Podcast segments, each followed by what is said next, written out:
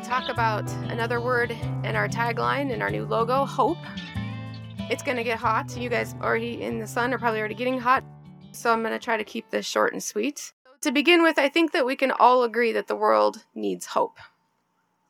And that's part of why we wanted it in our tagline. We want people to know that this is a place where they can receive hope. And hopefully we reflect that to people that we have the true hope, right? Hopelessness is rampant, and I'm going to try not to make this a, a downer message, but we can see hopelessness in the sharp rise in suicides, especially in the 10 to 14 year old range. The news reports everything from pandemics that don't seem to end, injustices, murder, natural disasters, discord and factions over a whole multitude of topics, mistrust of government, authority, the church, pretty much everyone. Mental health issues on the rise, homelessness, rampant drug addictions, children being abused and neglected, lies and evil being called right and truth and being taught in our society, and truth being called hate speech. Take a minute now to pay attention to your body, how your body and your emotions feel after hearing that.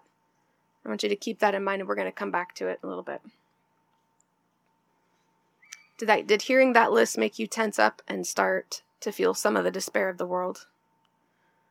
Or possibly go numb and start to check out because you just can't hear it anymore? Remember that feeling, we're going to come back to, it, okay? What I can't imagine is living in this present reality without the promise of hope. So, what is hope? That might seem like a silly question, but we're going to try to define it a little bit. And as I was doing my study, it seemed a little slippery. so, I'm going to try to help help you know what I found out. Oftentimes, hope is pessimistically defined in the world. Like one little boy is reported to have said, Hope is wishing for something you know ain't gonna happen.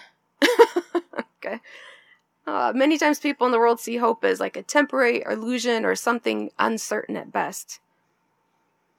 There are also all kinds of false hopes or vain hopes, is the term sometimes used in the Bible, that are being peddled and have been true throughout all of history. In Psalm 62:10 we read, "Do not trust in extortion or put vain hope in stolen goods. Though your riches increase, do not set your heart on them." Psalm 33 says, "No king is saved by the size of his army. No warrior escapes by his great strength. A horse is a vain hope for deliverance, despite all its great strength it cannot save." Proverbs 11:7 says, "Hopes placed in mortals die with them. All the promise of their power comes to nothing." And in Job 8, we read, Can papyrus grow tall where there is no marsh? Can reeds thrive without water? While still growing and uncut, they wither more quickly than grass. Such is the destiny of all who forget God. So perishes the hope of the godless. What they trust in is fragile. What they rely on is a spider's web. They lean on the web, but it gives way. They cling to it, but it does not hold. Thankfully, that is not true of biblical hope. We have certainty and a solid rock that is not fragile. Biblical hope is like a voice crying in the wilderness. We walk through the world with a word of enthusiasm for life in the midst of difficulty. I looked up all the uses of the word hope in the NIV version and found there are several words in the Bible that are translated hope, but they aren't always translated hope. Sometimes they are translated as trust, endure, waiting, faith, or anticipation. And oftentimes the word hope isn't specifically used, but the theme of hope is definitely assumed, such as in the book of Revelation, the hope of future glory. Right? Peter Anderson writes Hope is faith in the future tense. So faith is for now and hope is for the future. In biblical hope, we patiently, confidently trust in our unchanging relationship with the Lord and as we wait for his return, we are savoring God's promise by faith until the time of fulfillment, as the ESV Study Bible eloquently states. So I notice how both of those definitions include the word faith. They are often side by side in Scripture. Faith is built on hope, as we see in Hebrews 11:1. Faith is being sure of what we hope for and certain of what we do not see. Several times in Scripture, we also see that hope is certain because of the Lord's great, unfailing love. 1 Corinthians 13 says, Now these three remain faith, hope, and love. But the greatest of these is love. Because of Father's love for us, and because of Jesus' love for the Father and for us, leading to the ultimate sacrifice, we can have Christ in us, the hope of glory. Oswalt notes that to wait on Jehovah speaks of complete dependence on God and a willingness to allow Him to decide on the terms. We would likely not choose suffering, at least not for very long. when we are walking through injustices, emotional suffering, ill health, etc., we can still rejoice knowing that we are go- what we are going through is not the end of the story. It's a rough journey that leads to the right destination.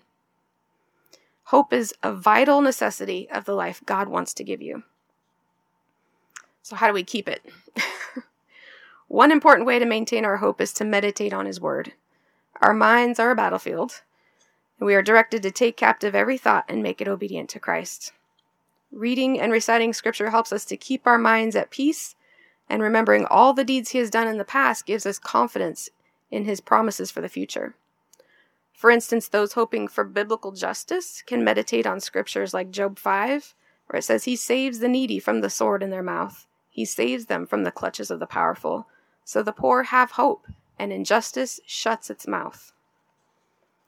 Isaiah 42, which is also quoted in Matthew 12, says, A bruised reed he will not break, and a smoldering wick he will not snuff out. In faithfulness he will bring forth justice. He will not falter or be discouraged till he establishes justice on earth. In his teaching the islands will put their hope. Isaiah 49 also says, Kings will be your foster fathers, and their queens your nursing mothers. They will bow down before you with their faces to the ground. They will lick the dust at your feet. Then you will know that I am the Lord. Those who hope in me will not be disappointed. Those who are going through a season of severe struggles can gain hope by looking to many others who have gone before us. The Bible is full of stories of people suffering through exile, sickness, loss of loved ones or their health, and yet they're able to have hope. For example, the prophet Jeremiah, who wrote about a very dark time in his life in Lamentations 3, yet continued to have hope. And there's like verses 1 through 25, you can read it, but there are things there about um, like a bear lying in wait, like a lion in hiding. He dragged me from the path and mangled me and left me without help. He drew his bow and made me the target for his arrows. He pierced my heart with arrows from his quiver terrible, terrible things. You don't think it can get worse, right? And maybe we can relate to that. Maybe we're going through a time now or have gone through that in the past. But he continues, Yet this I call to mind, and therefore I have hope. Because of the Lord's great love, we are not consumed, for his compassions never fail. They are new every morning. Great is your faithfulness. I say to myself, The Lord is my portion, therefore I will wait for him.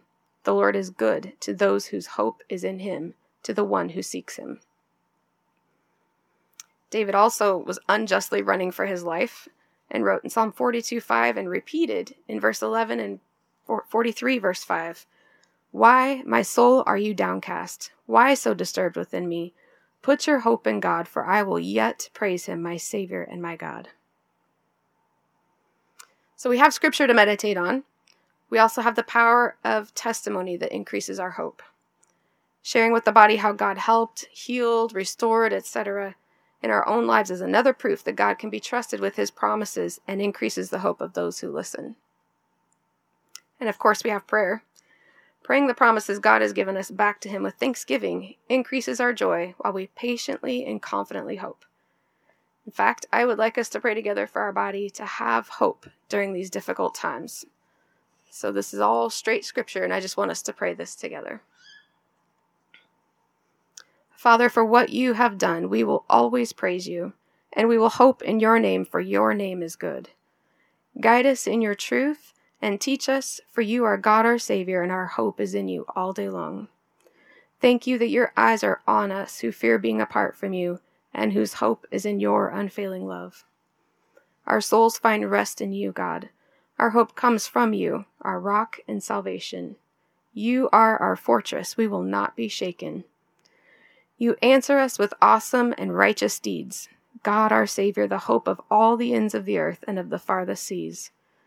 As for Awaken Church, we will always have hope. We will praise you more and more. Our mouths will tell of your righteous deeds, of your saving acts all day long, though we know not how to relate them all. Never take your word of truth from our mouths, for we have put our hope in your laws. Remember your word to your servants, for you have given us hope. Our comfort in our suffering is this your promise preserves our lives. You are our refuge and shield. We have put our hope in your word. We will not fret because of evildoers or be envious of the wicked, for the evildoer has no future hope, and the lamp of the wicked will be snuffed out. Even youths grow tired and weary, and young men stumble and fall. But we who hope in the Lord will renew our strength.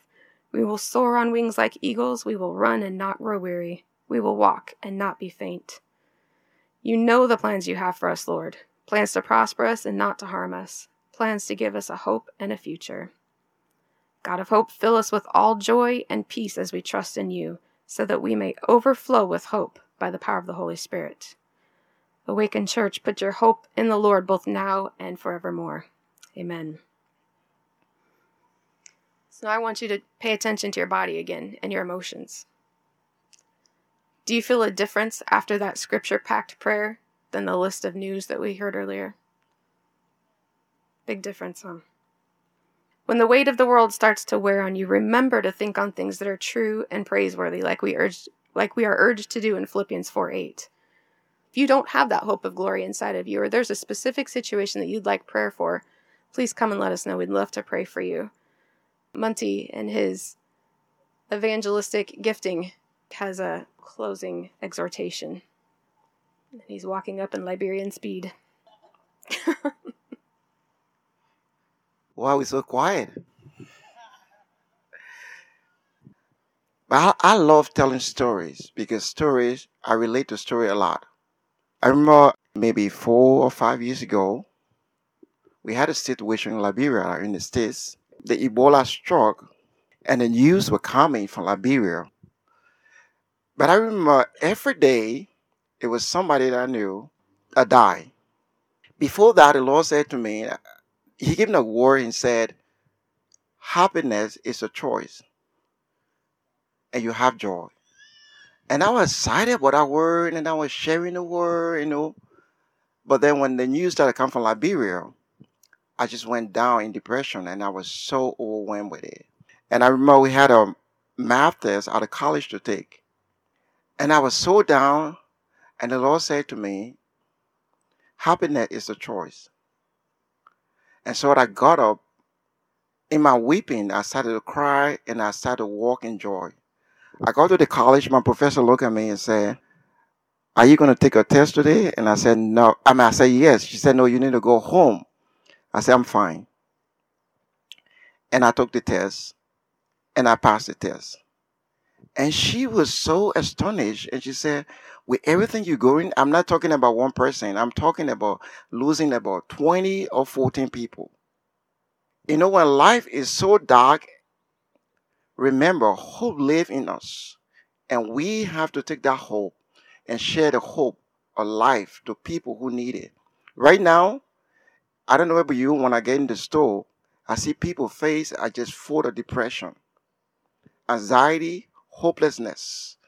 But the hope we have, Jesus, the hope of glory, live inside of us. As we step out today, allow the Holy Spirit to use you to take that hope and share the hope of glory because people need the hope of glory. People need to be touched. And sometimes, I'm telling this is true story. I was so shocked. I was at Walmart. I'm coming out of Walmart and I'm working. And this guy ran after me. And when I looked behind me, I was a little bit kind of like, what's the dude coming behind me like that? And then he walked to me and said, Can I talk to you? I'm like, Oh my goodness, have I caused trouble? And then tears started running down your eyes. And I said, Well, what have I done to this guy? And he said, I just want to tell you, your smile really touched me today. And I'm just looking at this man, very astonished. The Lord is a portion of your life. So this morning, my encouragement as we go, I don't want to turn Stephanie message or start down, but even just give me like two minutes and I'm done from here. After the children of Israel divided the land, God told the Levi and the priest, that He would be their portion. And I said, Wow. The Lord said, The Lord is my portion. When God is your portion, that means God is everything to you. So the encouragement that God gave me just two weeks ago, I was sharing and a group of guys were praying for me. I lost eight people that I knew. Three my two uh, relative, and the rest are close friends to me. Eight people. And I was down, and the Lord said to me, What table are you going to eat from? Am I your portion? Is God is your portion this morning? Is your hope in God? Then He will feed your spirit to wake up from the things that will cause you to sink into depression. I'm not saying you're not going to be tough, but if God is your portion, He will feed your spirit. And as He feeds your spirit, you're going to take what He feeds you with and you're going to take it out there in the community and spread that good news. And so just want to pray a blessing over us. Can we repeat that word that the Lord is our portion?